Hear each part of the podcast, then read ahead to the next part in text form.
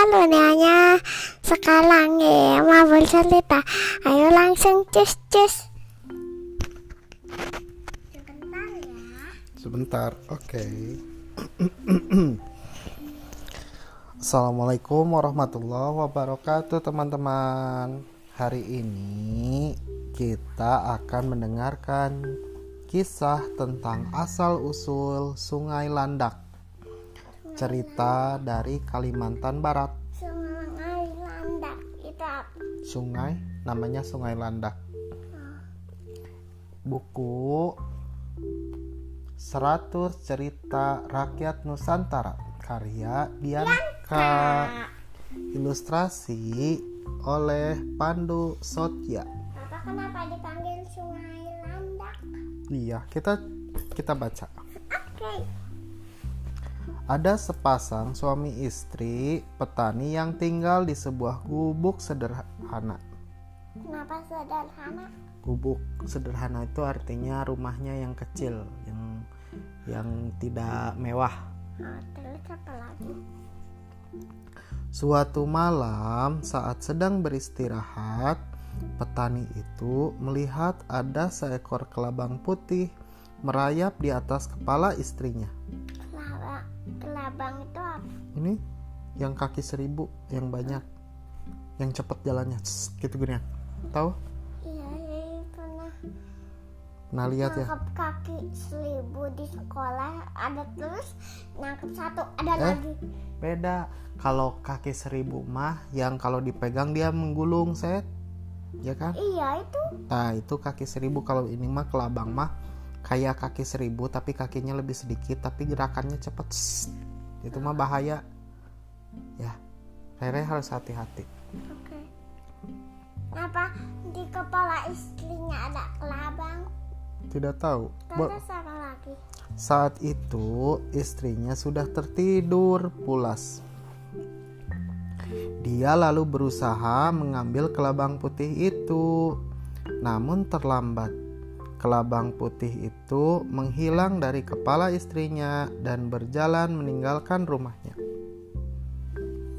Karena penasaran, petani itu mengikuti ke mana perginya kelabang putih. Ternyata kelabang itu berjalan sampai ke danau dekat rumah mereka. Anehnya, kelabang putih itu menghilang begitu saja. Petani itu pun pulang dengan sedikit bingung. Keesokan harinya, sang istri membangunkannya. Semalam aku bermimpi aneh, ujarnya kepada si petani. Istrinya lalu bercerita panjang lebar bahwa semalam dia bermimpi ada landak raksasa di dalam danau. Landaknya besar sekali. Aku takut dan lari. Si istri bercerita dengan penuh semangat. Petani itu jadi penasaran. Itu danau yang sama tempat kelabang putih menghilang. Maka dia mendatangi lagi danau itu. Saat melongok ke dalam danau, petani itu menemukan sebuah patung landak yang terbuat dari emas. Patung itu amat indah, bahkan matanya terbuat dari berlian. Hati si petani sungguh girang. Dia membawa pulang patung landak itu kenapa karena menemukan patung bagus. Malam harinya, giliran si petani yang bermimpi. Dalam mimpinya, landak raksasa berkata kepadanya, "Rawatlah aku, maka aku akan mengabulkan semua permintaanmu. Sebutkan apa saja permintaanmu, aku akan mengabulkannya. Jika sudah tercukupi, kau harus mengelus kepalaku dan berkata cukup." Saat terbangun, petani itu mencoba apa yang diajarkan landak dalam mimpinya. Ternyata benar, Saat petani mengusap kepala patung landak itu, keinginannya pun terkabul. Dalam sekejap, mereka menjadi orang kaya. Namun, mereka tidak sombong dan suka menolong orang lain. Kabar tentang keajaiban patung landak itu pun cepat menyebar. Seseorang pencuri mendengar tentang patung itu dan berhasil mencurinya dari petani. Kebetulan saat itu di desa pencuri sedang terjadi kekeringan. Pencuri itu hendak membawa patung landak ke desanya dan memintanya untuk mengeluarkan air. Aku minta air yang berlimpah, ujar si pencuri pada patung landa. Dalam sekejap, air mengalir dari mulut patung itu. Semua desa senang. Mereka menyambut gembira datangnya air itu. Tapi petaninya? Sekarang penduduk desa sudah tercukupi kebutuhan airnya. Petaninya iya ini pada senang. Kalau petaninya petaninya. Kurang tahu. Wow petaninya senang pun dapat air. Ini diteruskan boleh? Boleh.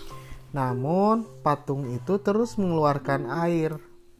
Si pencuri tidak tahu bagaimana cara menghentikannya. Berkali-kali dia mengatakan berhenti cukup. Tetapi patung landak itu bergeming. Air terus mengalir. Pencuri itu tidak tahu bahwa dia harus mengelus kepala patung landak tersebut. Lama-kelamaan, desa itu kebanjiran. Para penduduk pun lari tunggang langgang. Mereka semua melarikan diri ke tempat yang lebih tinggi.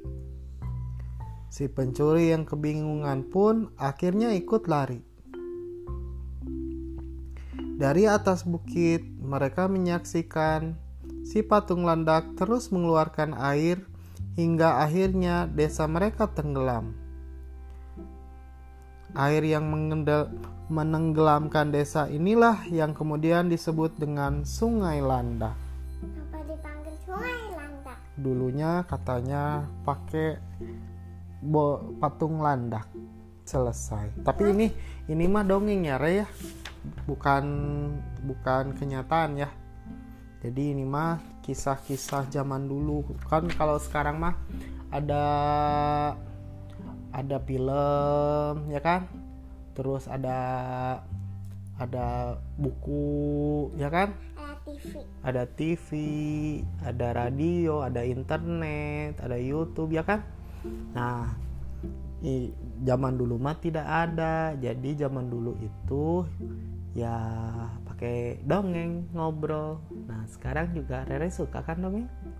Ya tapi Rere harus bedakan mana yang benar-benar sejarah. Sejarah itu kejadian zaman dulu yang pernah terjadi ya.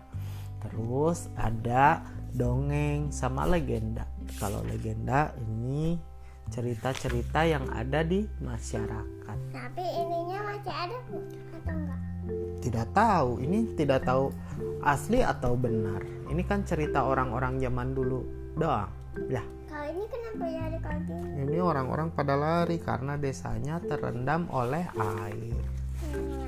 Sudah cukup ya. Terima kasih teman-teman. Assalamualaikum warahmatullahi wabarakatuh